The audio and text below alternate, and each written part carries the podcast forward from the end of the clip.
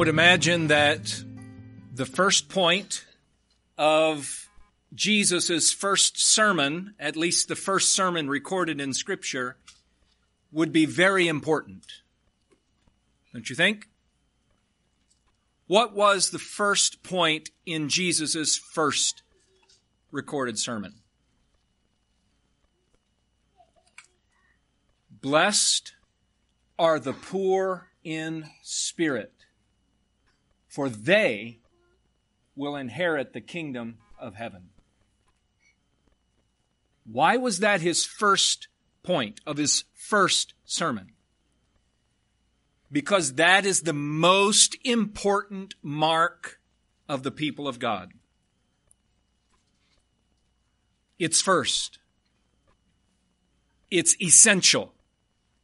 God's people at heart are humble. Our sermon text today is Isaiah chapter 56 and 57.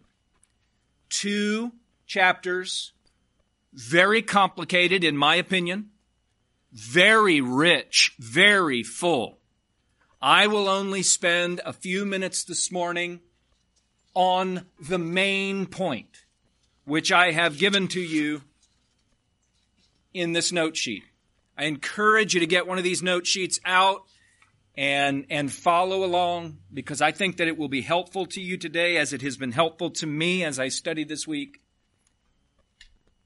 The main point, the one big point of our two chapter sermon texts is this. In light of the salvation accomplished by grace, and coming soon.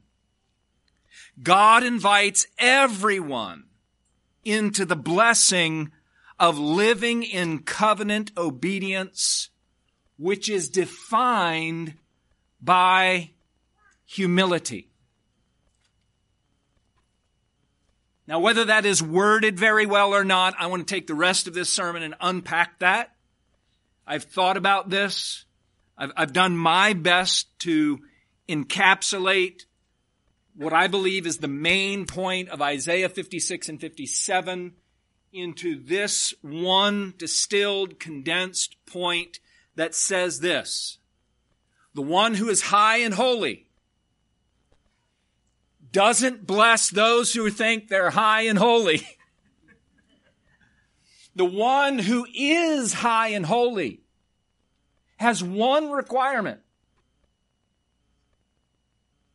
He invites everyone to come into the blessings of His kingdom. And what is the chief mark, characteristic, and requirement of those who will be blessed by the kingdom of God? Humility. Do you see humility in your heart? If so, friend, just stop and thank God because that's only by His grace that it's there. Every one of us are proud, arrogant rebels who are self-promoting, self-serving individuals. And if we see humility coming out of our heart, it's because God did a work in us to make us His people.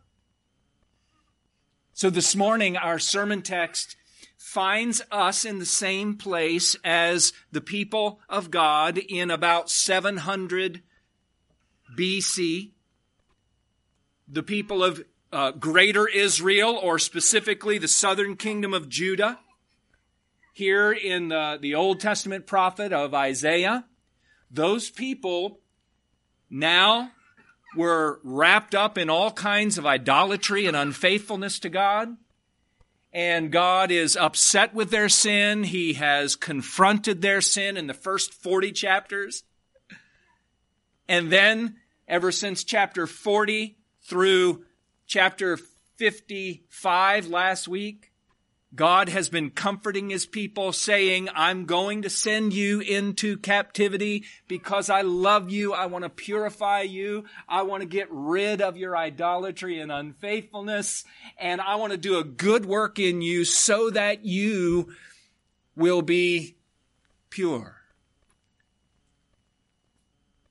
So what God does is he promises that he will not only send them into this brutal captivity, but he will save them from this captivity. So there they sit right now in between the promise and the actual fulfillment of that promise. They're living in between. God said that he would save us, but he hasn't saved us yet. We, we can kind of imagine God's people living in Babylon under oppression and under difficulty. He's promised to save them, but he hasn't delivered them yet. Living in between. We're right there, aren't we? God has not only promised to save us through the Lord Jesus Christ from our captivity to sin and death, but he has actually accomplished that salvation through the death and resurrection of Jesus. It's finished, Jesus says. But it's not been completely realized yet, has it? It's still being worked out. We, right here in 2022, Winchester, Virginia, planet Earth, we're living in between salvation accomplished and salvation fully realized. God has a message for us today and his people in about 700 BC through the prophet Isaiah. Here's his message. In light of salvation accomplished and salvation coming, what are we supposed to do? In light of God invites his people, yes, everyone, into the blessing of living out that salvation in obedience to Him as His covenant people. And that obedience at heart is defined not by faithful perfection, but by humility. if we had to measure our, whether we're people of God or not by how perfect we are, how many of us would qualify? I'm so glad that God is not looking for perfection in us, but He is looking for humility from us. So, friends, we live in between. And God is calling us to something today. He's calling you to live as the people of God on earth in obedience, defined by humility. All right. That's the one point of our text. We haven't gotten to read our text yet. We've already spent almost nine minutes leading up to that point. And before we do read that text, I want to show you that that one point has about five parts. Again, I've listed them for you. And before I read through these parts, which we're going to do together, we're going to read this text. It's God's Word. It's good but I want you to kind of understand this whole thing before we dive in, all right? So here's the five parts of our text. The first part is this. Number one, it's an exhortation. God exhorts. He encourages. He invites his people to live in covenant obedience. Now, I couldn't figure out whether to use the word exhort because it is an exhort. It's, it's God saying, do this. I couldn't figure out if it was an encouragement or if it was an invitation. And so rather than choosing, let's just say yes to all. Be- because this, there's no, there is no contradiction because between God exhorting us and inviting us. Because God is only inviting us into his blessings and telling us if we will live this way, we will experience his blessings. So every exhortation of God is an invitation to be blessed by him. Don't see God's commands as um, weighty, uh, obligatory mandates that are oppressive. See them as invitations into his blessing. So in the first part, God invites and encourages his people to live out their life in Babylon, back then, on earth, in covenant obedience. Live like people of God. Number two is an emphasis. Right after he gives this invitation and exhortation in verse 1 and 2, in verse 3 through 8 of chapter 56, he gives an emphasis. Who does he mean by his people? National, biological, sons and daughters of Abraham? No. The emphasis here in this text is when I say my people, from chapter 55, when I say everyone who's thirsty, I mean everyone. He gives us two examples of who he means by everyone foreigners and eunuchs. And we'll see why in a moment. So the exhortation and then the emphasis God excludes no one, invites everyone to live in covenant obedience.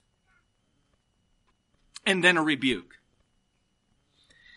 So chapter 56 verse 9 finishes out into chapter 57 with a rebuke against the false shepherds of Israel who are leading God's people astray and probably you'll, you'll hear this in a moment, probably keeping the foreigners and the eunuchs from coming into God's people and enjoying God's blessings.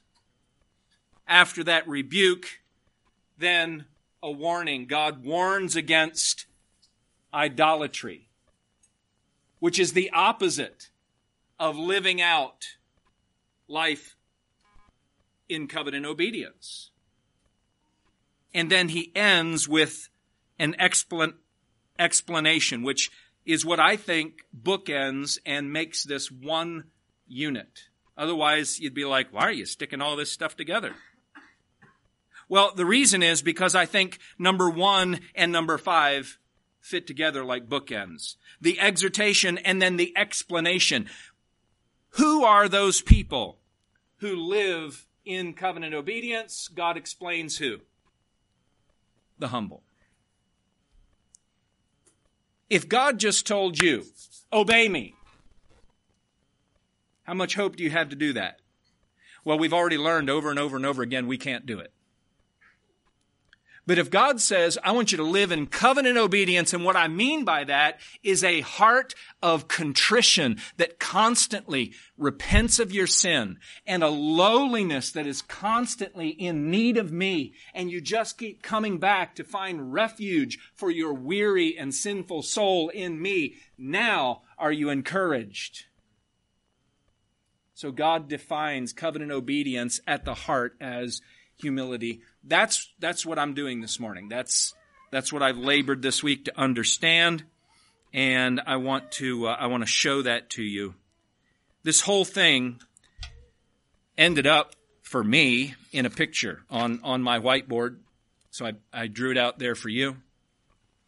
This whole thing focuses on those people in the middle, the people who are obedient and humble. Everything in this text focuses on the people who are obedient and humble. And notice that they are the true people in the greater body of national and religious Israel. And God says that foreigners and eunuchs can be part of those covenant people. They can be part of my covenant. And the high and holy one dwells with those who are obedient and humble. And on the outside of that are idolaters and false shepherds. And anyway, if that's helpful to you, great. Otherwise, you can doodle on it, turn it into something else. Let's, let's read this text and go through this together, all right?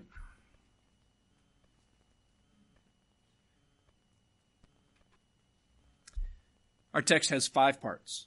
The first one is an exhortation.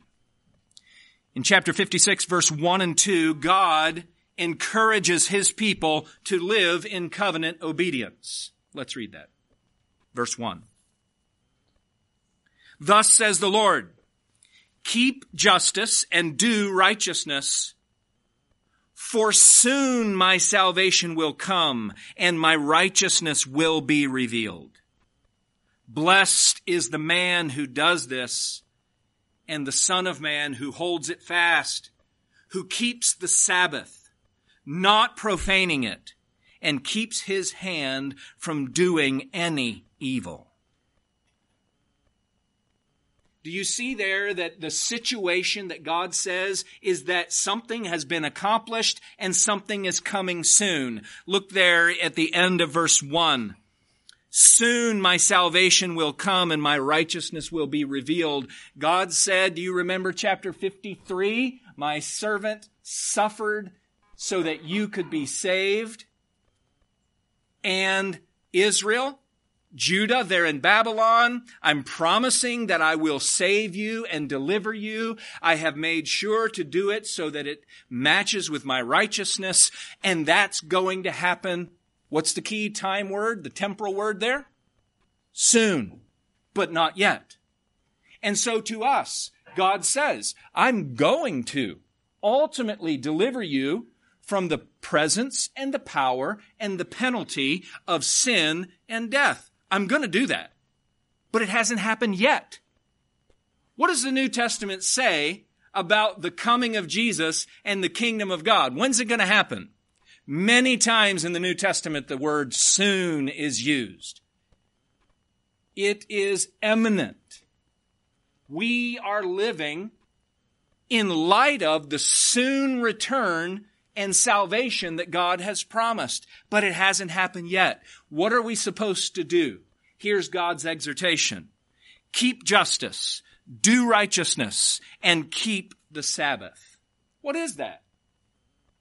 keeping justice and doing righteousness, and especially keeping the Sabbath, those are covenant commands that God's people in Israel are to obey. In fact, if you think about it, what's significant in Isaiah about the word justice and righteousness? That's what God's king his son is going to set up. God said, I'm going to send you a king who's going to set up a kingdom and it's going to be marked by every time. What does God say? Justice and righteousness. So what I want you to do there in Babylon is live out the justice and the righteousness of your king. Christians, 2022, what God wants us to do is live out the principles of King Jesus by living out His justice and His righteousness right here and right now in light of the fact that salvation has already been accomplished and salvation is coming soon. Right now, live out justice. Right and wrong treating others with equity, defending the poor and the vulnerable.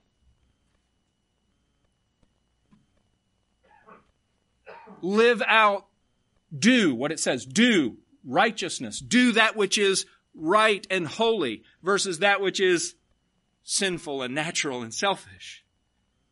And then more specific to the covenant, because you might say, well, those are the people all over the earth would do justice and righteousness, but what about this Sabbath? That makes it a real people of God, God of Israel kind of obedience, does it? And keeping the Sabbath, which we're going to explore in detail next week, because chapter 58 deals with that specifically.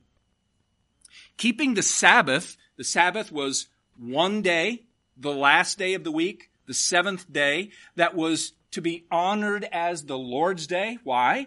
Two reasons. Because we honor God as creator, and we do that by resting. And we honor, Deuteronomy chapter 15 tells us that we honor God as redeemer as the one who delivered his people from bondage. So there, God says in Babylon, even before you are released, I want you to keep my Sabbaths, which means living and honoring God by resting and rejoicing because your God is creator and redeemer. This is unique to the people of God. So God exhorts his people to live in covenant obedience. And who does this? Well, that's the emphasis of this text. Chapter 56, verse 3 through 8. God says everyone's included, not just biological and national Israel. Look at verse 3. Let not the foreigner who has joined himself to the Lord say, Well, the Lord will surely separate me from his people. And let not the eunuch say, Behold, I, am a dry tree.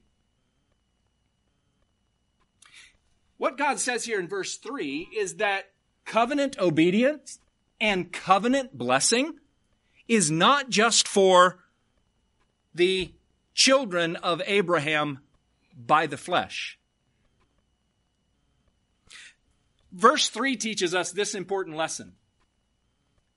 The people of God are people of faith, not people of the flesh. And so that means that even within biological and national Israel, not all Israel is true Israel. Not everybody who was the, the uh, born, the son or daughter of, and descendant of Abraham is quote unquote the people of God. Why? Because only the people of faith, those people in that diagram in the middle, those people who actually obey God. Let me give you just a, a, practical example. Have you ever heard somebody claim to be a quote unquote Christian, but then their life reflects nothing of actually following Jesus and actually obeying Jesus? Why do they claim to be a Christian if they're not following Christ? The people of God obey God, just like the people of Christ obey and follow Christ. So God says, live like the covenant people on earth. And who can do that? Not just the children of flesh, but the children of faith. The children of faith. Those people who actually obey. And who, who's included here? Foreigners and eunuchs. Why foreigners and eunuchs?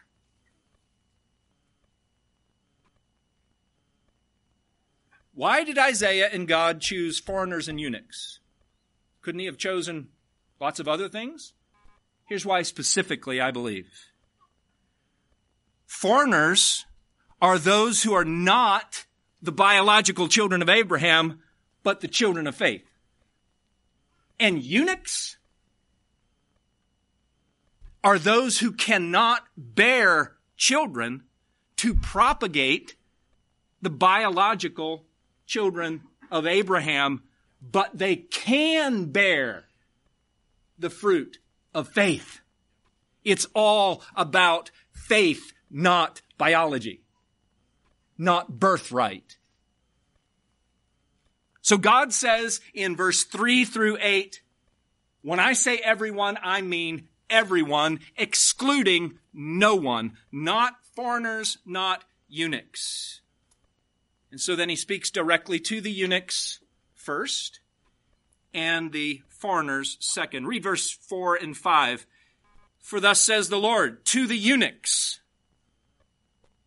to the eunuchs who keep my Sabbaths, who choose the things that please me and hold fast to my covenant. I will give in my house and within my walls a monument and a name better than sons and daughters. I will give them an everlasting name that shall not be cut off. Uh, these eunuchs who can't bear any children of the flesh but can bear the fruit of faith God says, I see your faith. I see your obedience. Look how he describes it in verse 4. They keep my Sabbaths. Why? Oh man, this is a rebuke, friends. Are you ready for this? Verse 4 because they choose to. They didn't grow up in a home and feel like I have to. They don't wake up in the morning and think, oh, the law of God is so oppressive, I have to obey God. These eunuchs know where blessing is. They want to come to the God of Israel, who is the God of all creation, for his blessing. And so they come, they choose to. Look, they choose the things that please me and they hold fast to my covenant. And God says, because of that heart, verse 5, what kind of an inheritance will God give these eunuchs, which are separated from everything in the law? Like they're not even allowed in the temple. They're not allowed to be part of Israel. And what does God say? I'm going to, I'm going to give you in my house and within my walls.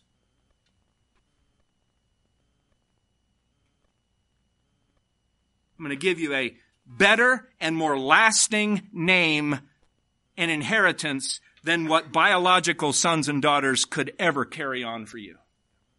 I'm going to give you a name better than any kids that you could ever have. That's beautiful. to the foreigners, verse 6 through 8. Chapter 56, verse 6 through 8. And to the foreigners who join themselves to the Lord to minister to him, to love the name of the Lord, and to be his servants. Everyone who keeps the Sabbath and does not profane it and holds fast my covenant. These foreigners I will bring to my holy mountain and make them joyful in my house of prayer.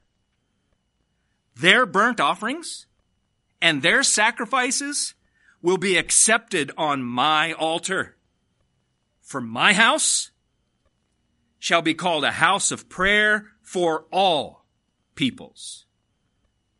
The Lord God who gathers the outcasts of Israel declares, I will gather yet others to him besides those already gathered.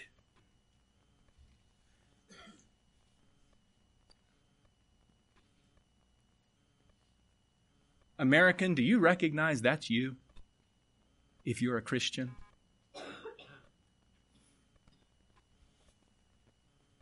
God says to these foreigners, I see your heart. Look at their heart in verse 6.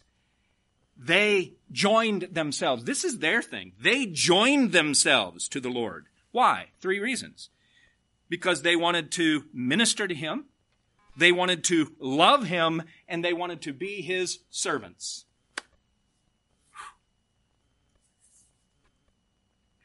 Look at their obedience to the covenant commands, verse 6 everyone who keeps the Sabbath and does not profane it and holds fast my covenant.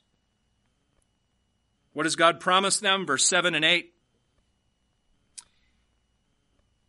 Those who are excluded from the mountain and from the temple, the foreigners, not allowed inside the temple. There's a court special for them. God says, I'm going to bring you into my house and your offerings are going to be acceptable to me. You know why? Because my house isn't just for the biological children of Abraham.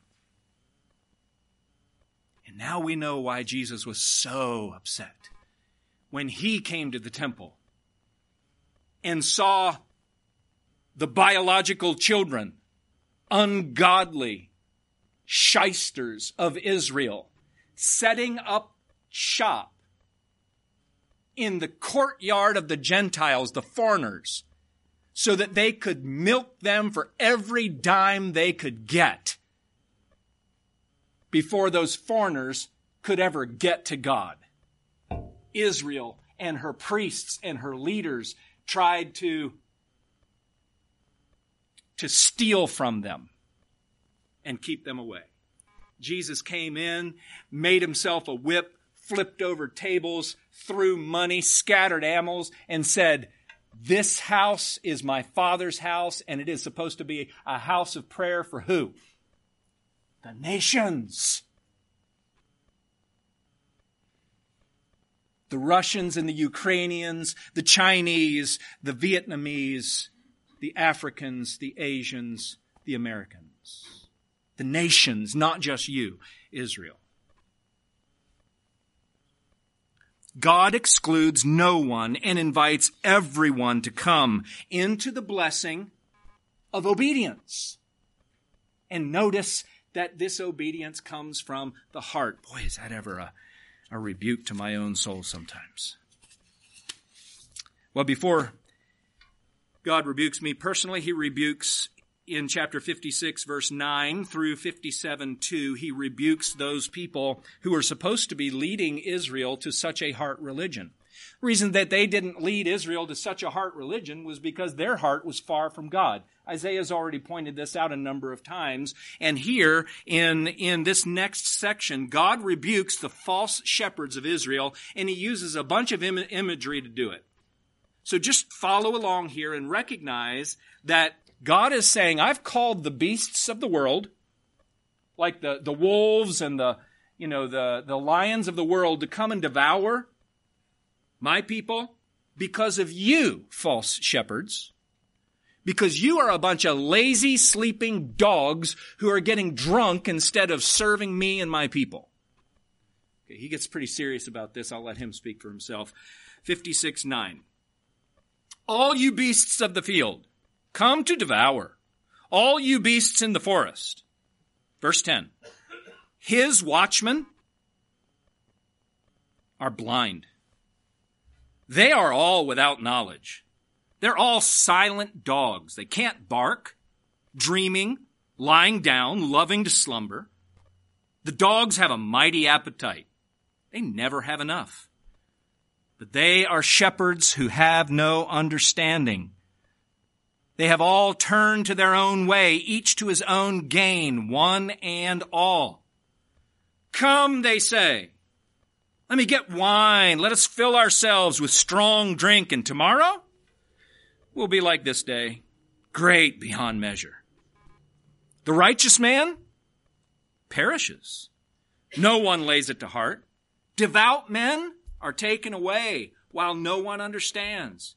For the righteous man is taken away from calamity. He enters into peace. They rest in their beds who walk in their uprightness. God is rebuking the false shepherds of Israel for not doing their job. They are drunk on their own self-centeredness and asleep at the wheel when they should be leading and feeding God's sheep. So what happens? The righteous man perishes from Israel. And nobody even knows it.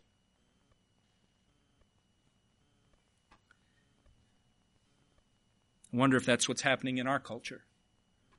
I wonder if the righteous man is perishing from our culture because those of us who are supposed to be the shepherds of God's people are just telling people what they want to hear and making sure that our jobs are secure, making sure that we grow in popularity and in power rather than actually directing people toward God.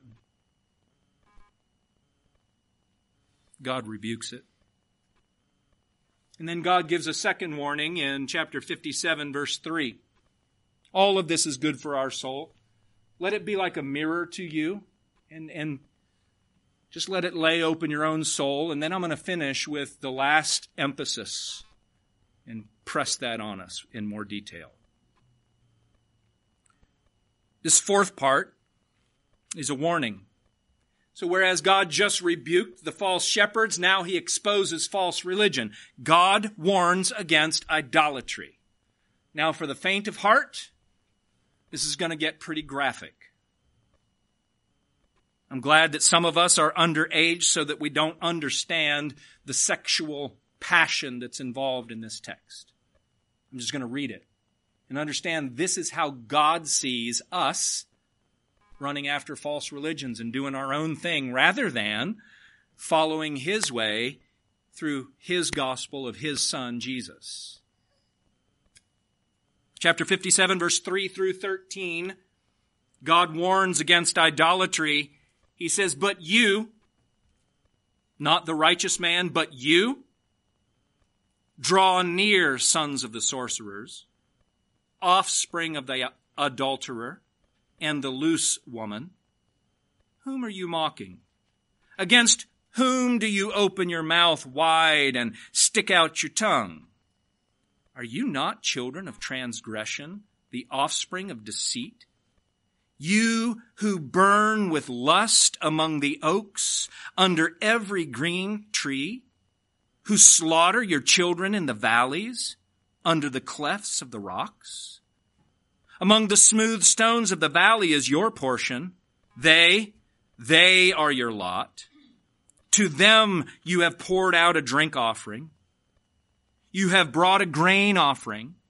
Shall I re- relent from these things?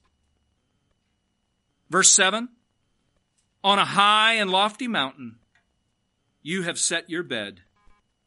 And there you went up to offer sacrifice. Behind the door and the doorpost, you have set up your memorial. For deserting me, you have uncovered your bed. You have gone up to it. You have made it wide. And you have made a covenant for yourself with them you have loved their bed. You have looked on nakedness.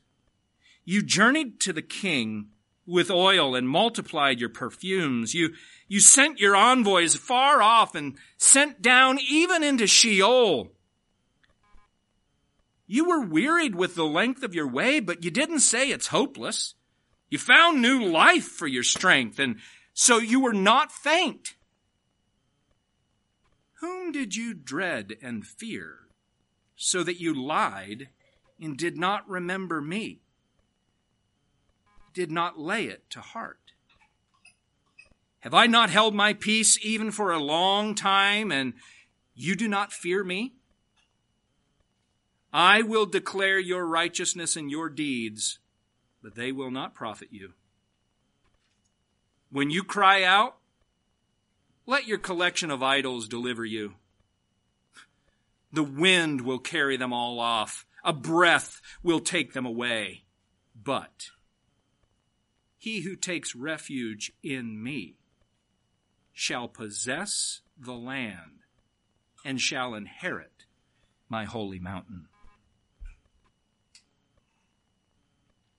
Did you notice how God sees idolatry, as deserting him, and relentlessly, energetically pursuing other lovers to where even when you're tired, you say, That's all right, I'm going to keep on going. And it's with the passion of an affair the passion that we should have, like those foreigners and those eunuchs who have chosen the things that God loves and have chosen to just want to serve Him and please Him. That's what God says idolatry looks like to Him. I don't have time to dwell on that anymore. I encourage you to do it because every time that we pursue our own self interest, that's what it looks like to God.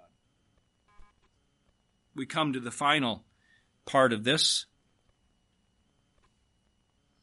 We've seen the exhortation, God inviting his people to live in covenant obedience. Everyone. Now, what does he mean by that? An explanation. Chapter 57, verse 13b through 21. God explains what he means when he says, live out your time in Babylon or your time in Winchester by obeying me. God explains the heart of that as humility and promises grace to the humble. And friends, I want to I want to emphasize that he he's looking for humility, not perfection. Did you notice the transition at the end of verse 13? Chapter 57, verse 13, but in contrast to those who are pursuing uh, idolatry and going to receive the judgment of God for it. But he who takes refuge in me shall possess the land and shall inherit my holy mountain. Here's the promise of grace to the humble. It shall be said, build up, build up, prepare the way, remove every obstruction from my people's way. You hear God bringing them out of Babylon, God bringing us out of sin and captivity. Prepare the way, remove every obstruction from my people's way. Verse 15, for thus says the one who is high and lifted up, who inhabits eternity, whose name is holy. What's he going to say? Because I, feel my idolatry. What's he going to say? Because I know I'm unfaithful. What's he going to say? Because I know we're here in Babylon because we've sinned against the high and holy God. Verse 15 I dwell in the high and holy place and also. Aren't you so glad for and alsos? I dwell. Yes, I'm high and holy, but I dwell also in one more place with him who is of a contrite and lowly spirit he says, I dwell with the contrite and lowly at the end of verse 15. Why? To revive the spirit of the lowly and to revive the heart of the contrite. For I will not contend forever, nor will I always be angry, for the spirit would grow faint before me and the breath of life that I made. Because of the iniquity of his unjust gain. God says, I was angry. I struck him. Speaking of his people Israel, I hid my face and I was angry. But he went on backsliding in the way of his own heart.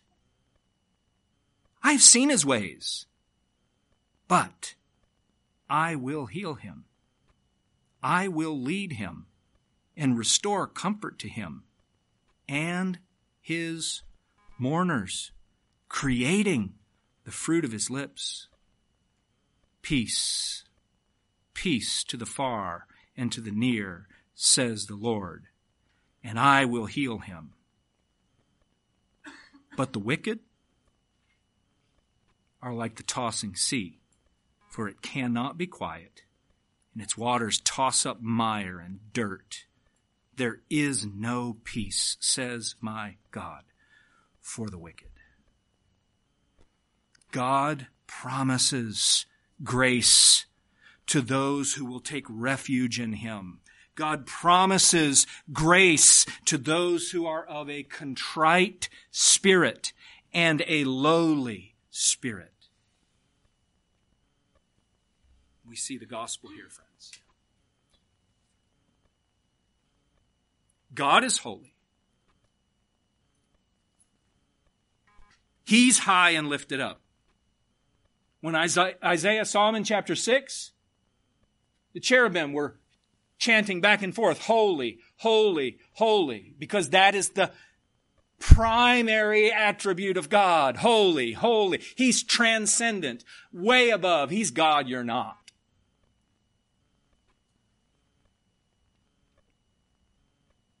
But this high and holy God is not aloof from his creation. God says, yes, I dwell in high and holy places, but I also dwell with the humble. He describes them as having a contrite and lowly spirit. Contrition is when we recognize our sin and we turn away from it. Contrition is repentance. Lowliness is humility, it's need. And so those who are lowly and need, who see themselves as sinners before a holy God, they run to God for refuge. That's why Jesus, in his very first sermon, made this statement Blessed are the poor in spirit. Number two, blessed are those who what? Mourn. Those who feel their need spiritually and those who mourn over their sin.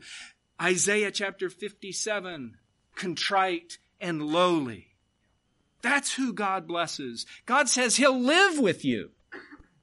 In fact, maybe better. Jesus says, I'm going to have my spirit live in you for the rest of eternity. And why does he dwell with the contrite and lowly spirit?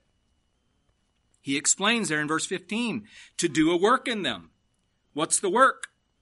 To revive their spirits. He said, Why would they need to be revived? Because I was angry against their sin. But now I'm relenting. Why? Because I've already satisfied my wrath in my suffering servant of chapter 53, and I'm promising to save you, and I'm pouring out my grace now on all of those who will humble themselves and see their need and come to me. Friends, all I'm asking you is, is that you?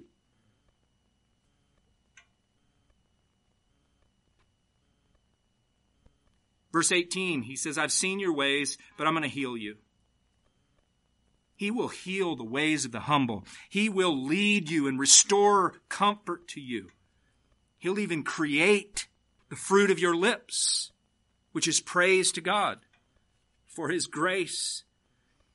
And then he ends with the promise that we've already seen one other time in Isaiah, where God says there's peace available for one kind of people and then no peace for another. There's peace available for the humble and no peace for the wicked. So, the question is do you want God's blessings and God's peace every day for you, your family? It comes by covenant obedience, which is defined by humility. Here's my three takeaways. Personally, and what I encourage you just very quickly as we close up. What I walked away from this text this week is deciding to live in three ways. Number one, I want to live in light of salvation, the salvation that's been accomplished and that's coming. The salvation that's been accomplished and the salvation that is coming. That's what we're going to do. Live in light of that. Keep that front and center. And when we do, then number two, we will live in covenant obedience. You know why we don't live in covenant obedience? Because we forget that we're now God's and that He's coming back. We forget who we are. Covenant obedience comes from keeping and living in light of who we are in Christ and the fact that Jesus is coming back. Live in light of salvation accomplished and coming, which is living in covenant obedience. Rob read it for us earlier. Micah 6, 8. God tells you, O oh man, what's good and, and what the Lord requires of you. But to do justice, to love kindness, and what's that last one? To walk humbly with your God.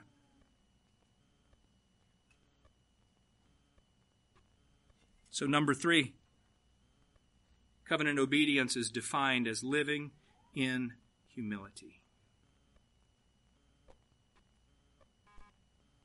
Christian friend, live in light of the salvation that's already been accomplished for you and that is coming. Live out your time here in covenant obedience. He's going to describe what that looks like next week. For right now, it looks like keeping justice, doing righteousness, and keeping the Sabbath, honoring God as Creator and Redeemer. And at the heart Covenant obedience is defined as humility. That spirit that just constantly takes refuge in the Lord, that turns in contrition away from our faults and our failures, and that is lowly and sees our need of Christ. And God promises that He will give grace to the humble. So humble yourselves, therefore, under the mighty hand of God, so that at the proper time he might exalt you. God opposes the proud, but gives grace to the humble. That's our sermon text this morning, friends. I encourage you to take that brief overview, go back and read it again, and ask God to show you the beauty of his gospel and his return so that it would create in you a humility that desires to live out your life here in covenant obedience to him. Let's pray for that grace, all right? God, I pray that you would please take something of your word today, which has been a lot, and I pray that you would press it on our hearts and that you would do a good work in us. And, and I pray that especially that work would be a work of humbling us so that we see you who are high and holy and we see ourselves as sinful and unfaithful, prone to wander into idolatry. I pray that you would create that humility so that we every day run for refuge in you turning from our sin. God, please do that work in us so that, so that our kids see the gospel lived out. And like the foreigners and eunuchs, our neighbors and our coworkers might want to come to Jesus because they see the blessing of living in obedience to God. Please put your gospel and your grace on display through us corporately as a church and individually as Christians. Well, thank you in Jesus' name. Amen.